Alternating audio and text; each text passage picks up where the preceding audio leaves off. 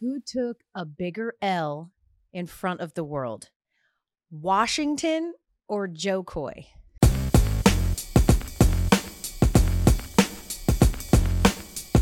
I will not stand for any slander against my fellow countrymen. It's Washington. Okay. Half those jokes he didn't even write. And the ones everybody laughed at, just like he said, are the ones he did. Welcome to the Elle Duncan Show with Gary Striewski, who I, I'm glad that we cleared that up right away. Yeah.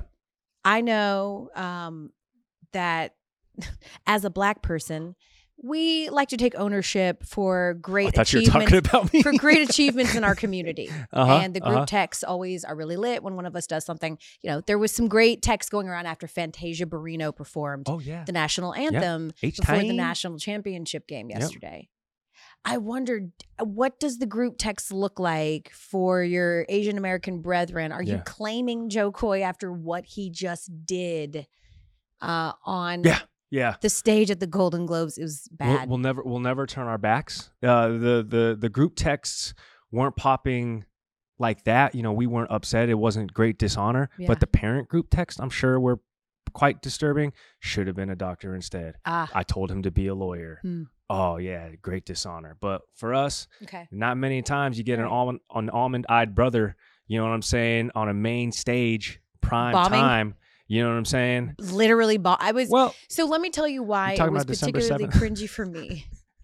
Because I had Uh-huh. just come from being in that same position, really eerily similar to hosting the Golden Globes. I was hosting the free concerts uh, for college football Yep. in Houston. no small actors, just small parts. Correct.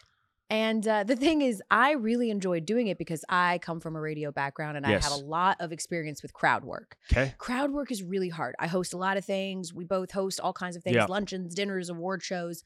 We do it a lot. You Yeah. know, it's like a side hustle of anyone on television. They're hosting a whole Uh-huh. bunch of stuff you ain't seeing. That's right. And the thing is, I can relate to like when you're just up there and they're not responding and you're doing your best and you're like, I don't have that crowd. But to watch the spiral happen that should have happened off stage Mm-hmm. when he was calling his agent and saying, Why the, did you let me do this?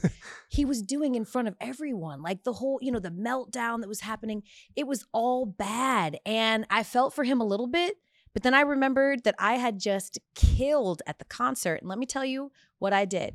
Oh. I'm coming for Gary's crown because whilst my name is on the graphic, Gary is the self proclaimed king of the tweens. Oh. That sounds gross when it came out of my mouth. get what I mean. Gary loves the kids and the kids love Gary back. However, Gary, It's true. however, Gary, you might be champion of the teens and tweens, Yeah. but little mama right here, Yeah. I run it with the under fives, as proven by the Kidz Bop concert that I hosted on Friday night in Houston. For real. And I was looking for a call and response, right? A call and response, you guys, is just a uh, industry term for when you say something to get the crowd to say something back, so you guys can have a moment. I can't hear you. That's a call and response. But I'm like, wh- besides, what kind, what call and response can I have with little kids? And you're never gonna understand this because you don't got no kiddos. Thanks. But if you've got any kids right now under the age of five, you'll know that this killed. I go up there with the mic and I said, Houston. I said, Johnny, Johnny. And the whole crowd goes, Yes, Papa. oh. I said, Eating sugar. They said, No, Papa. I said, Telling lies. They said, No, Papa. I said, Open your mouth. And then 3,000 strong went, Ha, ha, ha. Ha ha ha. Uh, You have no idea what I'm talking she about. She killed that. Nope. I sure don't. I sure don't. You know, I came off stage and What I is that, like felt- Paw Patrol? I felt it's Cocomelon. And I Cocomelon. felt- That's the hot I one right now. felt like a, I felt like that was my moment. Like For that real? was when they talk about just going out in front of a crowd that loves you and is feeling everything you're doing. I've never felt it more than when those little kids were screaming Cocomelon back in my face at me. It was I came off stage and Omar was like, "You did it." Damn. The power you must have You knew it. You killed it. And I felt so much power in that moment. The same power that Michigan must have felt. Freddie Mercury in front of that crowd. I pretty much was. I it mean, was pretty much Live. Aid with children, That's amazing. with babies. It was great. you can't see, but I got goosebumps under this sweater. You really should. It's People are going to talk about this moment for a long time. I, I if, am. of course, those kids were old enough to have the core memory. That's. I think you. I think you might have been their first one. Maybe could I be their first core memory? I think so. When people say, "What was the first concert that you went to?" Will it be this Kid Bop was like- concert? there was like Faith Evans was up there, and she was like really getting the crowd going. Christina Milian was killing it. Christina Milian was doing her thing. She's had a real resurgence in her career, and she was killing it. I was gonna guess like, baby. Yeah, but that's not like a good like that's too old. chanty. Oh, you're right. Okay, You no, know hey, what I mean? no, I That's know. not- I, yeah. I wouldn't know, but that's that's the level in which I know the use. Yeah. that's my baseline. Yeah. I've heard of Cocomelon. Yeah, I've not done a deep dive on the content. yeah. You know, too much content to consume. You don't need to. Okay. It's basically they just take like a little melody and Yeah. then they just like you It- know, no, it sounded like a banger for yeah, real. they just put words together. like if DMX said that, that's a Rough Rider anthem. you know what I'm saying? Like Oh. R.I.P. But Johnny Johnny DMX style. that's kind of that's kind of fire. There was actually there- blah. Johnny's head. that's pretty good. Son of my son, sin of my sin.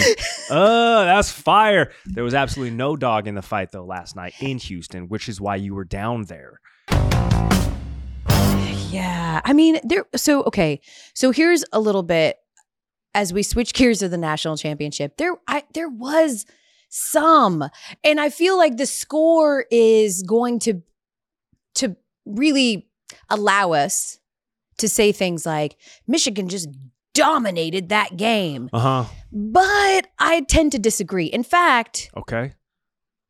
I watched this game Uh-huh. and I took notes because I think, you know, instead of sort of doing like a highlight reel, which we can't really do here on Yeah. Sports Center today, even on my 6 p.m. Sports Center, we're probably going to run a highlight. Yep. You're going to see the plays and stuff like that. We can't do that because yeah, it's a visual medium, but Yeah. also it's a audio one. Yep. So what I decided we would do is Oh. I will do my own podcast style highlight Yeah. set to an Oh. Imagine Dragons inspired anthem song. You're drunk off your musical talents. You ready? Yes. No, I'm not gonna like sing it. I'm just gonna. Oh, it's you're gonna be not? the background music. Oh. Okay, you ready? Oh. Okay, Uh. no biggie. Uh. Michigan scores a lot right away. Wait, is Blake Corum already averaging 35 yards a carry? What? 35. Oh God, is this TCU Georgia? Uh, that was fun. It was my team, but I don't want to watch that with no actual dog. Ooh, big stop, Huskies. All right, not TCU. They already have at least 10 points. Dude, Dillon Johnson can't walk, and then he just got nut checked, and I don't know how much more punishment he can take. And that hurts. Seven point game at the half. Consider that a win, Washington. Second half, let's go. Oh my God, a pick and a hurt leg. Mahomes that Penix or get a shot of penicillin. Oh. Then my phone fell on the couch for a while, and I just abandoned it. Damn. And I picked it back up with so many drops. McCarthy, he could go all turf monster. 10 completions. That's it. Both these offenses have dried up like a fitness influencer in January. What? Getting real vascular. Oh, Blake Corum, there you go again. Okay, this is over. Damn. That pretty much summed it up. And there you go, guys, is your audio style highlight hmm of that game. I thought you were going to sing it to us. You kind of gave it to us in melody. It was like a build up. I liked it. So It took me on a journey. here's the thing. I feel like I watched it for the first time. For the even though first time, the even though you watched the whole game? Yeah. I don't agree that Michigan dominated this game. I actually agree with Michael Penix Jr. that they did not execute in big places. I am not saying Washington gave the game away by any stretch because that front seven for Michigan is relentless. And we knew that. Super and they good. made it very uncomfortable for Michael Penix Jr., who was not particularly good when he was pressured five for 16, 67 yards. Pair of interceptions, not good, but they had huge drops, Gary. Yes. They had huge missed opportunities, Gary. Turnovers, holding calls. They just shot themselves in the foot over and over and over again. This was a seven point game in the fourth quarter. That final score is not indicative of how many opportunities Michigan gave them to stick around. And a lot of that is because, much like we saw last week against Bama, Michigan's offense largely dried up in the second half. And so mm-hmm. if you're Washington, you aren't feeling like you just got rocked or dominated. You are feeling like what could have happened if they'd have rode some of those momentum shifts. And again, I'm not saying that the result would have been any different. I'm just saying this would have been a game that at least I predicted would have been a higher scoring game. Could they have made some of those key plays? And one I think where they could have kept their foot and pressure on Michigan's neck later into the game. See, I it's interesting the prism you saw that in because I saw it in the complete opposite vein. I it looked to me like Washington got smoked. They were outmanned at every single position on the field. They were out coached.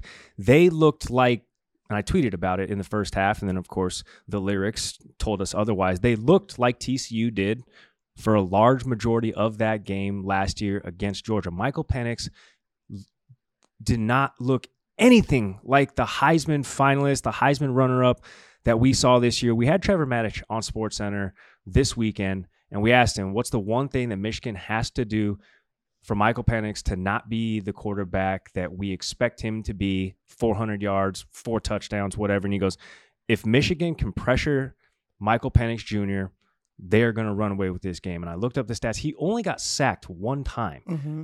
But every single time Washington snapped the ball, there were Michigan defenders in the backfield. Yeah. It felt like he got sacked 10 times in the first half for whatever reason. The pressures weren't even all that high either. And he was making such uncharacteristic non throws and throws, overshooting people, Roman yeah. Dunze, overshooting Ja'Lynn Mhm. Polk, 27 completions, 51 attempts. That's insane Yeah. in the biggest spot with the biggest lights on the biggest game, sixth year senior. You got to lay it all out there. And he played the worst game of his season. That He did. was that was bad. And then Michigan was exactly who we thought they were a team that was going to have to rely on their defense, which they did. Their defense stepped up, and then they were going to be opportunistic. All right, Edwards had the the the the touchdowns in the first half. Blake Corum sealed the deal in the second half. Michigan was exactly who Washington expected them to be and who everybody else expected them to be. But the Huskies just did not show up. Exactly. I think both of those teams can leave that game saying that they played their game. Washington did play their game, which is that they don't have a defense that's going to scare you, and they do have a defense They're that going to be a liability. No, but a defense that is opportunistic. And that defense, despite the fact that I joked about it, Blake Corum was averaging seemingly 40 yards a carry. Mhm. This was a seven point game in Yeah. the fourth quarter. That defense got very timely stops, in particular that fourth down for Michigan. Huge stop there before the half. So they gave their offense opportunities. The difference is, is that Washington had always been able to rely on an explosive play, a big play, something downfield that would get a momentum swing and would get the things going. And every time they did that, there would be an overthrow Mhm. or a holding call or a drop every single time they had those opportunities. And they did get those opportunities, those one on one opportunities. So ultimately, they both played their game. It's just that Washington fell short of the thing that they have been able to do all year long in these close games, of which they have had many, which is some punch in the mouth, something. And they they had it there in the fourth quarter until that holding call.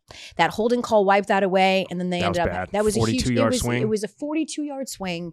And so that's what happened. So now, of course, Michigan champions. Congratulations to Michigan. Asterisk. The the the exactly. The confetti hadn't finished falling before we have the asterisk of do they deserve to get this? Is is Harbaugh leaving? Jim Harbaugh's on his way out. Does this wipe away what this is? And here's my thing. I was fine with all of this happening. Jim Harbaugh moving on, if that's what he decides he wants to do. He did exactly what he said he was going to do at Michigan. He brought them back. And more importantly, he convinced those kids to come back one more year after the heartbreak of the last two years in the Mhm. semis to not go to the NFL and come back and try to finish this thing. And because he was able to successfully do that, they in fact finished this thing. But here's what we're not going to do. We're not going to do what he already did, which is rewrite history now and claim you never did anything wrong. off the field issues we're innocent. And, and we stood we stood strong and tall because we knew we were innocent. Gary, it's we- we're not doing. I, I keep hearing some of my colleagues today even say things like alleged. We are no longer at alleged. He was convicted Oh, wait, yeah, of no, sign no, no, there's stealing. evidence. There's It already. If you felt you were innocent, the one way you had to prove it, that lawsuit that you had, that you then eventually walked away from because you knew you had been found. Yeah. That was the way that you proved you were innocent. You're not. Stop. Like, just stop it. And I'm not even saying that this needs to have an. Well, I don't Yeah. even think this needs to have an asterisk ne- necessarily because even if they they did sign steal, we Mhm. already know that they weren't sign stealing against Ohio State or against Iowa or Penn State or Alabama or this team. They were not. They didn't sign steal in any of those games and they won. Okay. So I'm not saying any of those things, but can we please not please not rewrite history and act like you all were put upon, like you were wrongly accused of something that the NCAA already said was not alleged anymore, was confirmed that you did. Well, anytime you, there's obviously not a literal asterisk that can go next to this championship, but for the for the for the remainder of eternity, when we look back on the 2023-24 season and Michigan winning the CFP for the first time, winning the national championship for the first time since 1997, it is going to be immediately followed with, "Oh yeah, the sign stealing year." And I saw somebody on Twitter, which was actually pretty poetic, right? Is that Michigan won the national championship in Houston, the same city, 2017 Astros, for doing what? Stealing signs, winning titles, Yeah, and they did the it air. in Houston. When you talk about that Astros World Series, what's the second sentence that always comes up? 2017 Astros World Series. Oh yeah, the sign stealing, the buzzer, the beating on the trash can. It's going to be the same thing when we talk about this Michigan team. Yes, But they won the why? national championship. But the Astros did it during that series. They did not do that during the night. If the national championship, if we looked back two years from now and found that they were stealing signs, sure. They weren't stealing signs last night. They were not. So it shouldn't go down as the same thing as the Astros. They are not the same thing. They're not comparable. I'm sorry. They're not. Yes, they They're are. not this. No, they're not the same thing because the Astros didn't just benefit to get there and then didn't use them in the actual series. You don't think that the Astros used them in the series? And no, I don't think that sign stealing that they did previously had anything to do with their ability last night to beat Washington. No. I, I think sign stealing, in fact, did because if sign stealing didn't help them win at least one of those games, they're not playing for a national championship. That's just No, I don't think. E- I think no, I don't think that's fair. I don't think that's fair to say. equals up to them having to be 14 and 0 and playing for a national title. And just like the committee outlined, if a one lo- a one loss team wasn't going to get in, so any point during this regular season, if they didn't have the benefit of Oh, they didn't need ad- to seal signs to beat any of those other an teams. advantage. We'll never have. We'll never know. Sure, because we'll never know Did it because you didn't punish the actual team. And as soon as you didn't punish the actual team, we had to take them at who they are right now and go the sign stealing aside. This team right now that beat Washington did not benefit from sign stealing. They did not. Maybe ultimately why they got there, sure. You want to do all that and ask? no, but I'm talking about the results yesterday were not a result of stealing signs. Let's let the results of the Astros was a re- direct result of them stealing signs in that moment, and those things do not compare. But I'm saying let's leave that. Let's let those be independent of each other. Okay, I'll give you that. They People don't asterisk Spygate. They They, don't. Yes, they no, do. they don't. They asterisk. They asterisk the op the, the idea that the Patriots were able to get away with that, and they do the same thing. We'll never know. But the actual game itself, whenever we mention that Super Bowl, we do not mention Spygate I'll let you have that. I'll let those live independent. because it might have led to them getting there, but didn't lead to the results in the That's Super the Bowl. point. I'll let you have that and let that live independently. But there were th- 14 games that they played prior that they directly benefited from stealing signs.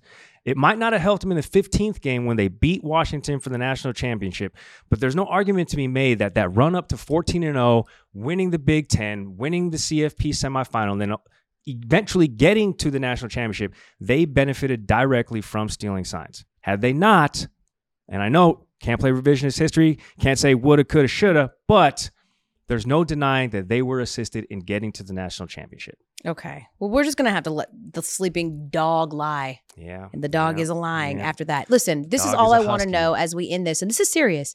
And I mean this. When we look back at this and when we look forward, when we're trying to move forward beyond this, does Connor Stalions get a ring? Yes. 100%. You have to. You got to. Do you give him a ring and then Yes. you're like, yo, don't, but don't tell anyone? Is it like, Is it like you're my little secret and that's how we should keep it? Like, Connor, this is between us, but don't ever wear this like in public. Like, I don't want anyone to, it's like a promise ring, but you don't want anyone. Just on the low. yeah, like you can like wear it around your house, Connor. Keep it in a Mm. safe. You'll always know me and you, boo. Like we did this together, but Like I- I'm, you can't like wear it around. I'm gonna take you on vacation, but don't post no pics. One hundred percent. Oh, Yeah, like you're getting called the then day. did the vacation ever happen? Right. You're getting called the day after Christmas. Like they're not going to post you on Christmas. You're not going to be on the Christmas card. That's crazy. Yeah, Connor Stan Connor Stanley gets a ring. And do the coach does the coaching staff get bonuses? He should get a bonus too. you probably He should get a fat bonus. Bonus uh, Georgia already the betting favorites to win the national championship next And year. I ain't even gonna say it, but they would have beat both those teams Okay, last see. night. hey, hey, you should be in agreement. I don't know. I don't. I don't. I don't adopt to that. Okay. As a Georgia, a lot of people hitting me today trying to do the gloat. Like you should feel like no, because I love Georgia, and I think Georgia was absolutely one of the best four teams. Yep. But Georgia had an opportunity to beat Alabama and They sure prove it, and they did not. Okay. And you know who did beat Alabama? Michigan beat Alabama. That's fair. So while I would love to dream about what we could have done against that, like we didn't have the opportunity, and I'm not taking that or minimizing what Michigan did by doing it. That's fair. If Jim Harbaugh does in fact take his talents to the NFL, then he's going to be joining uh honestly a lot of foolery. Oh, We're getting ready for the postseason. Yep. The regular season's over. We didn't do it too long, didn't watch, because it doesn't matter what the actual results were. But I thought we could sort of do some version of it to just sort of sum up some seasons oh for some teams who are already headed towards Cancun. love that. Just sum up their whole season in one quick line. We can still run the the music, ladies. love that. Let's like let's suckle this little NFL teat a little bit longer, shall we? Love that idea. Here we go. We ready? Panthers. The most accurate throw made this year was David Tepper's drink toss. The Tepper tantrum. Right on target. He, That's good. he seeded that. little salt and Tepper. Bengals had a bad season. They're not in the playoffs. Joe Burrow lost for the year. Remember back in November, proving once and for all, pretty privilege doesn't exist between the lines. Just on Instagram and in the wild. Have you ever benefited from pri- pretty privilege? Yes, you have. My thing Elle. is that Don't Gary humble. is like I've known Gary for about 12 years now. 10 years now. Damn. 10 years now. That's crazy. Gary's been flirting with athletes for 10 years now. That's a fact. For sure. Damn, why are you gonna out me like that? That's crazy. he has a new bromance every day. All right. She just gonna Watching avoid the question. watching the Falcons quarterback carousel of Taylor Heinicke, Desmond Ridder, it was like watching two side pieces duel, knowing that neither one of them was ever going to get a ring, you know? You'll never be Instagram official. He hides you. I'll take you on I'll take you on the vacation, but do not post any pictures. Damn. I repeat. I also I had another one. But this was just for the people. This is for the true. We got to come up with like the people that watch listen to the show. Yes. What are they called, you know? Uh-huh. Something that's cool like heterosexual. It's just That's- cooler. that's awesome. which is hard to do. Yes. But for those fill in the blank Yes. Elle Duncan showers, I had one for you Ooh. as a throwback to the love how you beginning of the season. behind you. Ready? Okay. Me watching the Falcons this year. I'm sorry, Bijan left? Arthur Smith. Bijan? Right. Bijan up the middle, Bijan down the side, Bijan on the screen, Bijan in the flat. We were visionaries. It's just that he took it to be something totally yeah. Yeah, different. actually, thought, oh, we do have that guy. Bijan? Right, right, him, him. Seventh overall pick, that guy. That Or guy. Fifth overall pick, that guy. Jacksonville was jagging off so much down the stretch. Trevor Lawrence hurt his arm. And now they shaft, I mean, shift into the offseason with questions surrounding him as their franchise quarterback. That was an accidental slip. Was it? After losing Daniel Jones towards the beginning of the year, the Giants end the season in relatable fashion with quarterback injuries to Tyrod Taylor and Tommy DeVito. I mean, chicken cutlets. This team needs some spinach. and also whole milk. Some vitamins. Boniva. Boniva. Creatine. Hey, I got a creatine guy. Holler at your boy. You seem like a His, muscle name, his milker. name's John. Works at GNC. Washington's ineptitude to do anything right again under the fourth year of the same leadership is going to be a case study one day. Nobody wants to talk about it now with all the other headlines going on. Also, the Commanders had another bad season. Oh. oh. My favorite is when Gary just is like, I'm gonna just keep laughing at my own joke until you eventually are like, I'll laugh. That was good. Y'all it must have been funny. He really thinks it was funny. Um, you're selling me. Keep laughing I- more. I- Ah ha ha. like the Joker. The new Chargers in LA were overmatched and overwhelmed this season. Maybe they can lean on something old and reliable to get them where they need to go next year, like a fossil, to fuel those goals. I see what you did there. Look at you. Hey, you know? Metaphorically speaking, we still have so many, you know, games and we're not going to preview them here on the Elle Duncan show. Why am I even here? We would prefer, well, here's why we're not going to do that because you can't use any props doing that. And because we've got such incredible, listen, you want a preview of the playoffs? The Mina Kime show. Oh, yep, She's with got Lenny. you. Yeah, man. Yep. Bill Barnwell's got a show. He's going to give you real in depth, intricate knowledge. Yep. But if you want a couple of bros and Joes sitting here throwing red flags, you've come to the right place because I've always wanted to obnoxiously throw a red flag. Of course, I will never be a coach. Thank you. These are These are actually so really, cute. really well made. Someone made. really well done to Yeah. our Oh, fantastic shit. I say producers, that and one kid just came Christina apart. Buswell and Sarah Abbott. I don't know which one of you came up with Shout this, out the girls. They're great. What'd you What'd you stuff them with? Toilet Gary's paper? like little baby breast implants. These are too soft to be breast implants. Elle he would know he's an expert. So what we're gonna do is we're gonna I'm gonna give you a statement. What? I'm gonna give you a statement. wasn't saying yes to that. I'm gonna give you a statement.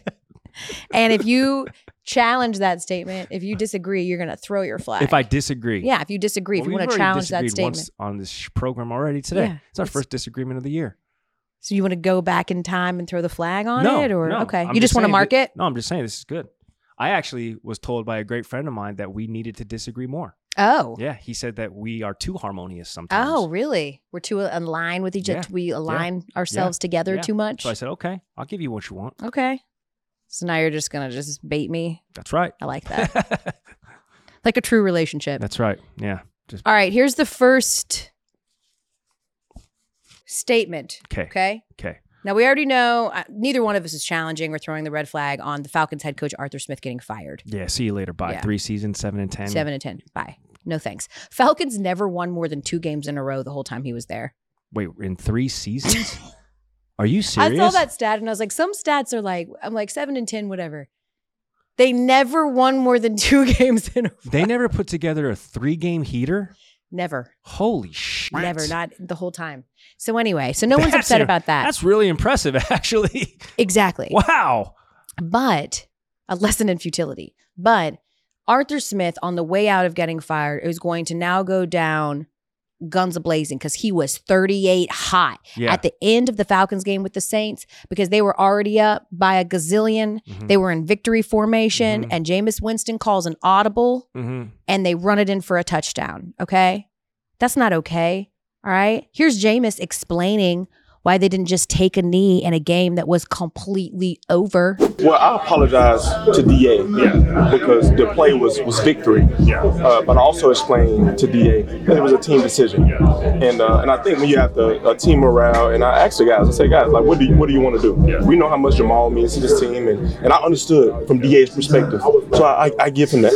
Yeah, but D, DA didn't condone that at all. Yeah. You know, he, he didn't. However, uh, we decided as a team to do it, and man, we got an interception to the one yard line. Yeah. You know, like, so if, if, if, if we would have scored, would it still would have been disrespectful? And Uncle Shay, Shannon Sharpe, everybody's talking about Shannon Sharpe. Uncle Shay, he's everywhere. Mhm. He went as far as to say, you know what? Cut him. OT Gen- Genesis, cut him. You need to cut it. But I'll say this I would cut Jameis Winston today. I would not want him on my team. That's loser's mentality. And people will say, well, Shannon, what about when Dan Marino fake spiked the ball or Peyton Manning? They were not in victory formation. Jameis's teammates, they're rallying. They're like, never as they seen a greater leader. I've never witnessed a greater leader in my life. I love him so much. It was a miscommunication. You need to. blah, blah, blah, blah, blah. I'm gonna throw the Are flag you on. Are you kidding? They meant Hold no on. harm by their late touchdown. I'm gonna throw another flag. You've been waiting your whole life to throw a flag, and that's the throw. I know. Well, what am I supposed to do? Throw it at the camera? I don't want to knock it over. Okay, throwing the flag. Thank you. for this reason alone. They told on themselves because after they did all that, they were literally like, "Eh, "He's a great leader. It was a miscommunication." Dot dot dot. And f- the Falcons. That's literally what they said. So you know what? You mint it, That's and that's okay. You guys hate each other. You're bitter rivals. Hell rivals. yeah. People that don't understand because they just see the NFC South and they're like, whatever. It's a pillow fight. The Falcons, the Saints. They don't like each No, other, yo. like they each hate other. each other Yeah, a yeah. lot. It is a deep seated Southern rivalry. Do I throw the flag on Shannon Sharpe because he also said that he would cut Jameis Winston? Is this why? sure. So you're not cutting Jameis. Uh, no, that's the dumbest thing. And Shannon Sharpe has said some silly stuff. That's the silliest thing that he has said to date. Now listen, Shannon Sharpe, he's getting he's getting a little too willy nilly with the scissors, talking about he wants to cut Jameis Winston. All right, I think he's I think he's comparing Jameis to what sounds like if you listen to his podcast. How he sort of treats the women in his life. He cuts them quick. he cuts them quick. He's like, we They- out. They ask for a dessert, cut them. They ask for a watch, cut them. They ask for a ride home, cut them. They ask to stay the night, cut them. He just wants to cut everything. Yeah. This dude is Edward Scissorhands. Jameis Winston is awesome. I agree with his teammates. And also, he is hilarious. Put a hot mic in front of that guy, and it's nothing but jokes. Do you remember this? You see this W? That was actually in New Orleans when he was with the Bucs. We gonna eat this W. Eat this W. that was the funniest I've ever seen in my life. Jameis Winston is a treasure. So, Unc, you need to chill. You Apart- need to cut it. apart from all that, Jameis Winston is like a really serviceable backup, And and, you do like a not solid cut. Yeah, you do not. You do not. You do not cut really serviceable He's a backups. solid All right. quarterback. Next statement: Yes. Justin Fields should be a Chicago Bear. Oh, All right. Let me let me present you pros and cons, and then you can decide whether you want to throw. okay. Pro: Chicago won five of their last eight Yep, games. yep, yep, yep. NFC North relatively open because like I know the Lions and like we love the Lions and we're rooting for them, but they haven't been winning enough to show us that they have just like taken a stranglehold of the division. They're not the Chiefs or anything like that, right? Yes. And the defense really showed a tons of signs of life, Uh-huh. especially after they got Montez Sweat. Okay, so there's some benefits there. You doubled your win total from last year. You doubled it. I know Matt Eberflus. You couldn't pick that guy up out of a lineup, but right. still, you doubled your win total year over year. The con is Justin Fields giving you better numbers than a rookie might. A rookie who you can have another three years to decide if it works for you. Or do you keep Justin Fields, who are going to have to pay? You can pick up the fifth year option and you can claim to have another year or two to look, but at some point he's going to start holding out. So, do you pay Justin Fields? God, this is. Exactly. Ladies first. Okay. So, if the statement is he should be a bear, I'm throwing the flag. Oh, then I'll tuck my little flag away. Yeah, I'm gonna, I'm gonna, I'll I'm gonna, just it. because I think that he can be a starting quarterback. It's not an indictment on him at all, and I think he showed that. There's certainly signs of life there in that offense towards the end, but he just can't do it there anymore. Oh. There's the bad juju. It's just not good. It's like there's not good feelings, and I think that is important. Like getting him out now before this becomes a situation where another two, three years of is he, can he, will. Justin Fields psychologically has to feel like the guy who just hasn't been chosen. And he was with Chicago, and I get that, but they didn't put him in a great situation to begin with. And now, the same way it was in college for him, it becomes can he, is he capable, is he capable? He needs to go someplace that is clamoring for him, that feels like they are a Justin Fields away. Atlanta is calling. Make the moves and go get him. I think you need to move on. Actually, Atlanta is the is the place. I think he's, so. he's coming home to Georgia. Gosh,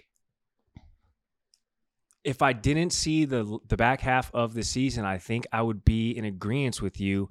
But because of how he played, and because he's still under contract under that rookie deal, do you know how much you can get for the first overall pick?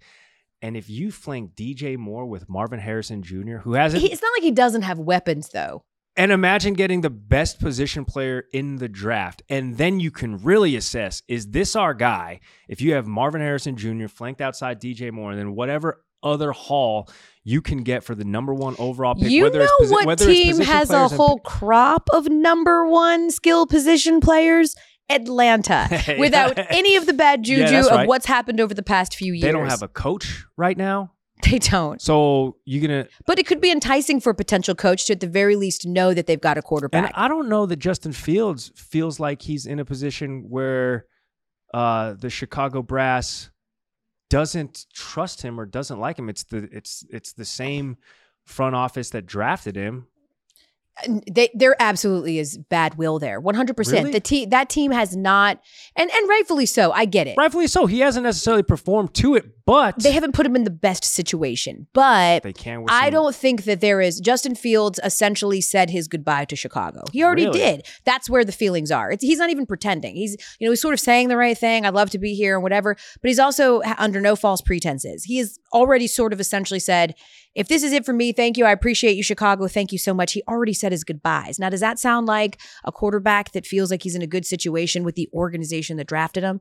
But speaking of potentially going to a place like the Falcons who's in need of a coach, here's our final flag Gosh, our final statement. You tell me if you're going to challenge this.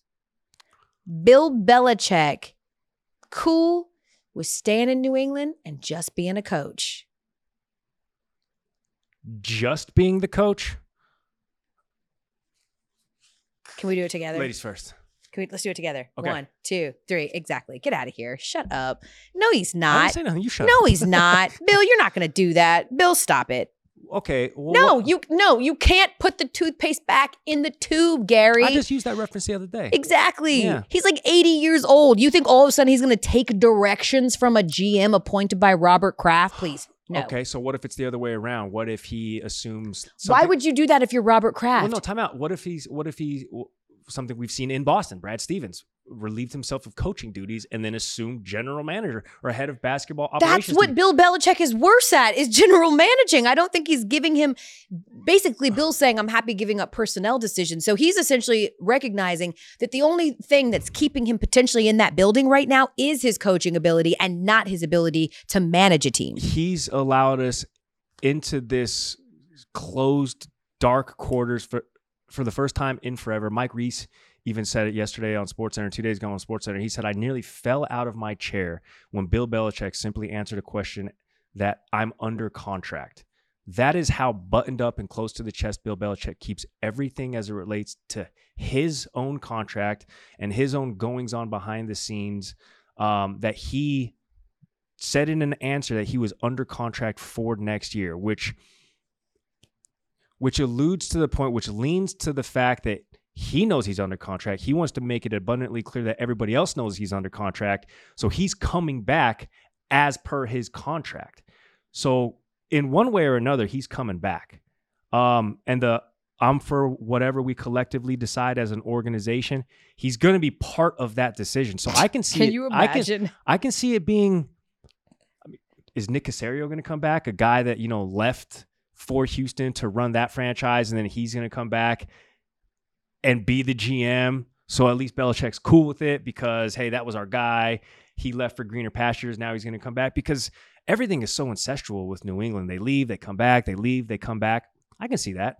I can also see Bill Belichick, for whatever reason, being in charge of personnel matters in the front office and having a new voice in the locker room. You think you think that's out of you think that's completely out of pocket? Yes, I think that I think that the thing that's getting the most criticism right now from Bill Belichick is his ability to draft sure. and personnel matters. And so no, I don't think that he's going to take the one thing. I mean, the bright spot on this team has been defense. If there's Yeah. a bright spot, right? That's Bill Belichick's corner. Yeah. So he's still capable of putting together great defense. Um, but in terms of him constructing a team, not good at it. And again, Tom Brady for he's not really been good at it for a long time. Tom Brady just was the deodorant to that for many, many years. I think that if you brought in the right coach who could have a, a cohesive relationship with the Belichick and make personnel decisions together instead of he Bill Belichick being the judge, jury, and executioner, I think that that could live in harmony. I don't know who that coach is, but I can see it happening. We'll certainly see. As this is how we uh, wrap things up on Sports Center. This is one of those catch-all wrap-up things. You Oh, ready? really? Yeah. We'll certainly see how things play out as the NFL playoffs get underway. I never do. I never That's do. so the- I never do the boilerplate stuff. You God, you're so. I'm so cool. un- like I'm so You're unique. unique. You I'm like so, unique. I'm so unique. You work so hard. You're so cool. yeah, dude. I'm just trying to like. I'm just It's- trying to switch it up. Be a different. no, I get it. It's really easy to not do the boilerplate stuff when you're only on two days a week. Four. Four. We had some some tough news in the NBA. You know, one of these. I pitched this to you uh, via the text message a couple of weeks ago, so I'm pretty sure you hate it because you never really responded. But today, I think What I've counted. accusation. I think I've counted that we already have two storigamis. Now, a scorigami, for those of you who don't know, is when we have a score for the first time. We've never had it. Like there's a whole thing and website you can follow and Twitter, and it will tell you when we have a result that we've never had before. Mhm. And so I got the bright idea of like, what about storigamis? Like stories that we've just really never had before. And in this particular case, uh, Michigan. I don't think we've ever had a coach suspended twice for Yeah, two different things On in the same of the season, yeah. end up winning a national championship with said team, right? Like that's a storygami. You even said, you know, the fact that they won that game in Houston, where the Astros with the cheating, but maybe that's a storygami, right? Oh, Yeah. This might be a storygami too. Embattled NBA superstar suspended for being a knucklehead comes back to try and resuscitate franchise on the brink, does, instantly makes an impact, doubles their win total from their whole season while he was out, and then tears his shoulder and is out for the season. Ja Morant, he's done. Dunzo. This is really such a bummer too, because I was very much looking forward to sort of that will they, won't they push that it looked like the Grizzlies were going to be able to make. Um, Oh, they would have made the playoffs. it- well, yeah. I mean, right now they're sitting at 13th, but this is just a devastating injury to him. It's bad for the NBA too. I mean, he's one of a handful of stars that you can say are, are superstars, a needle mover, and the way that he came back.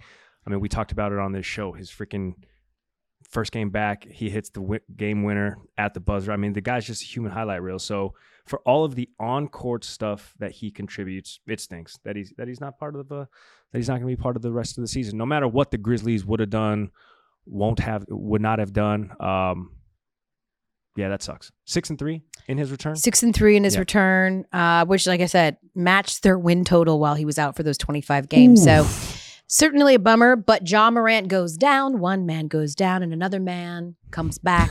Draymond Green. This is hilarious. This story's so funny to me. This story is, of course, Draymond Green comes back from his suspension and basically says the idea that y'all are even getting Draymond back in the NBA, thanks to the commish, because I was done. I had a conversation with Adam Silver, commissioner of our league. And I just told him, Adam, it's too much for me. Like, it's too much. Like, this is too much. It's all becoming too much for me. And I'm going to retire. And Adam said, ah, you're making a very rash decision and I won't let you do that. And I'm like, no, Adam, like, not really sure it's a rash decision. It's just all too much. Yo,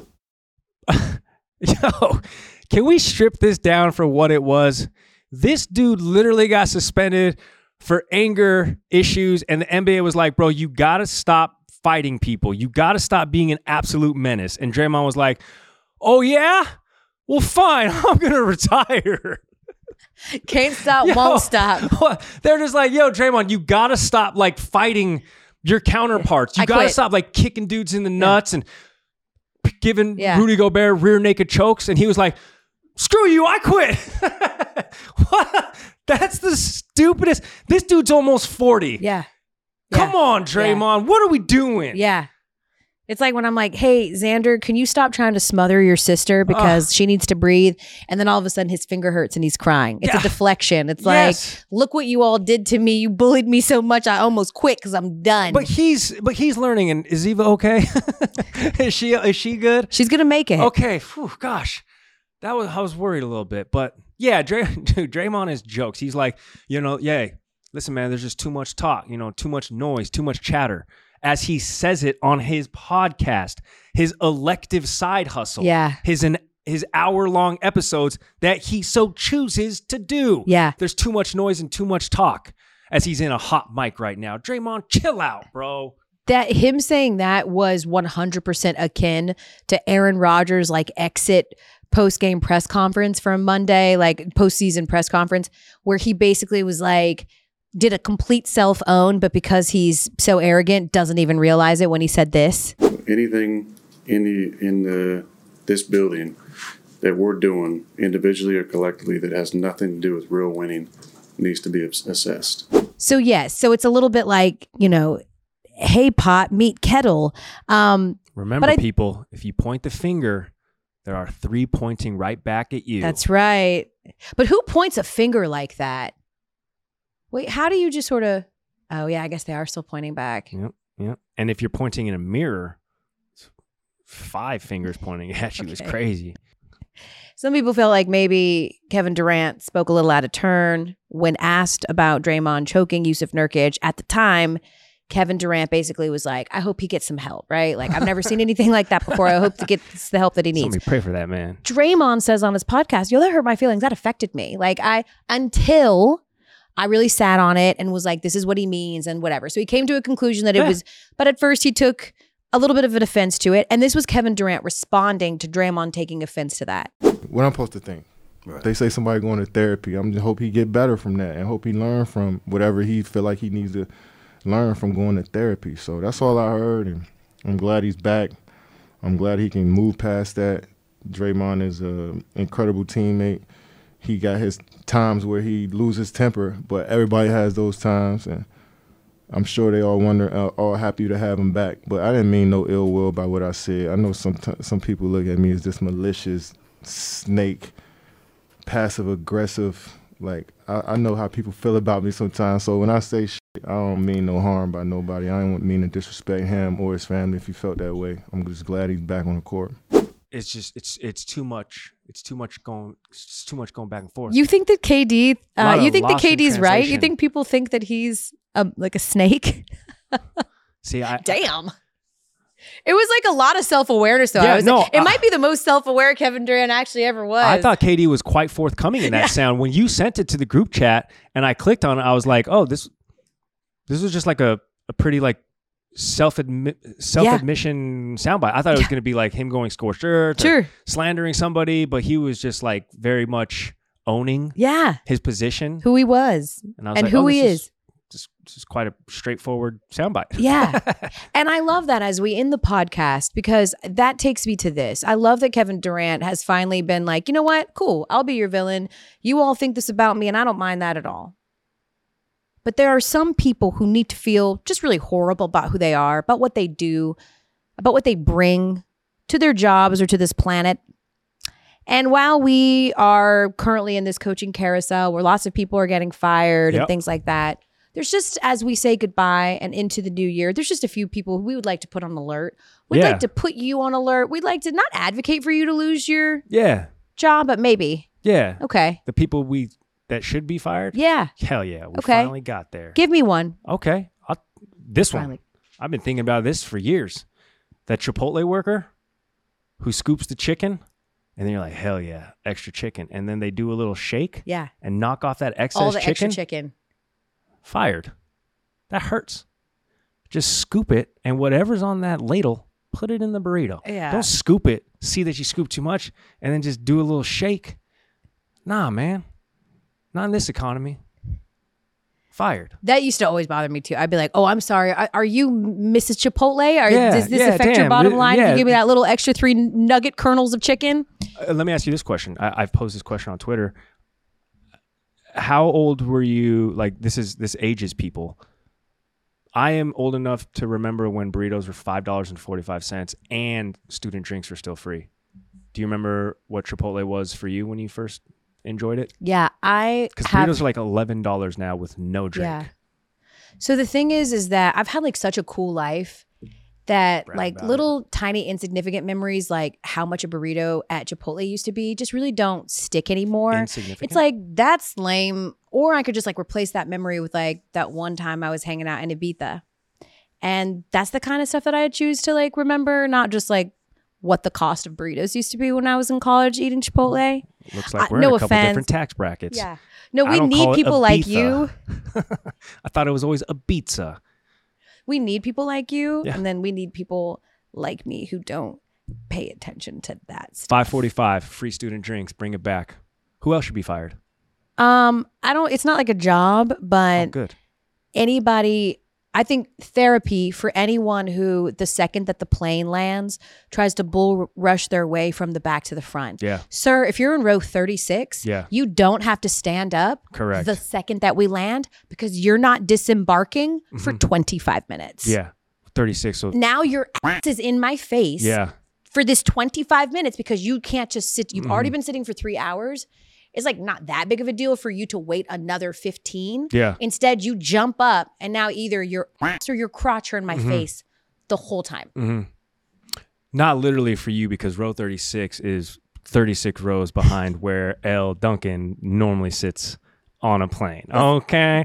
Okay. i have a family Okay. i have a family and when we fly family style okay, Okay. family style at a restaurant is everyone shares in one big dish family style on a plane is our ass is slumming it in the back all right the cheap seats cap. cheap as possible Oh, Basic yeah, economy, if you not s- even choosing if, seats. If you stand up right when the plane lands, sit down. Yeah. Quite literally. 'Kay. All right, what about this? People who walk onto elevators before the, letting the people who are on the elevators walk off. yes That is infuriating. yeah But it's always like the old ladies. Yeah. So you can't really check them or chirp them. You just kind of got to let them do their thing.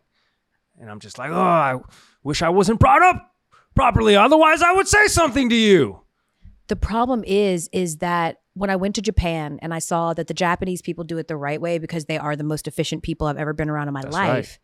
and that they all at the subways they all line up to the left of the doors like instinctively they let everyone get off and then they just file on it's so efficient but the problem is you know i was inspired by my japanese brothers and sisters to Yes. be that way i come back to the states you do that It's free for all. you are getting trampled, You're missing the train. you miss the train, or you're up against the glass. Yeah, that's you're true. On the glass That's true.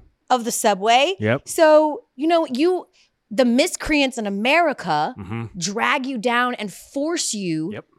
to be an inefficient mess. hmm So it's all of your fault that I'm that way. See? Yep. Blame it on the Japanese. Now, this, that, my Asian American friends, is something you can be proud of, not Jo Koy. and we are him too. He taught all of America how to measure and clean rice correctly. Just use your pinky, plop it in the water. We'll see you on Thursday. That's right.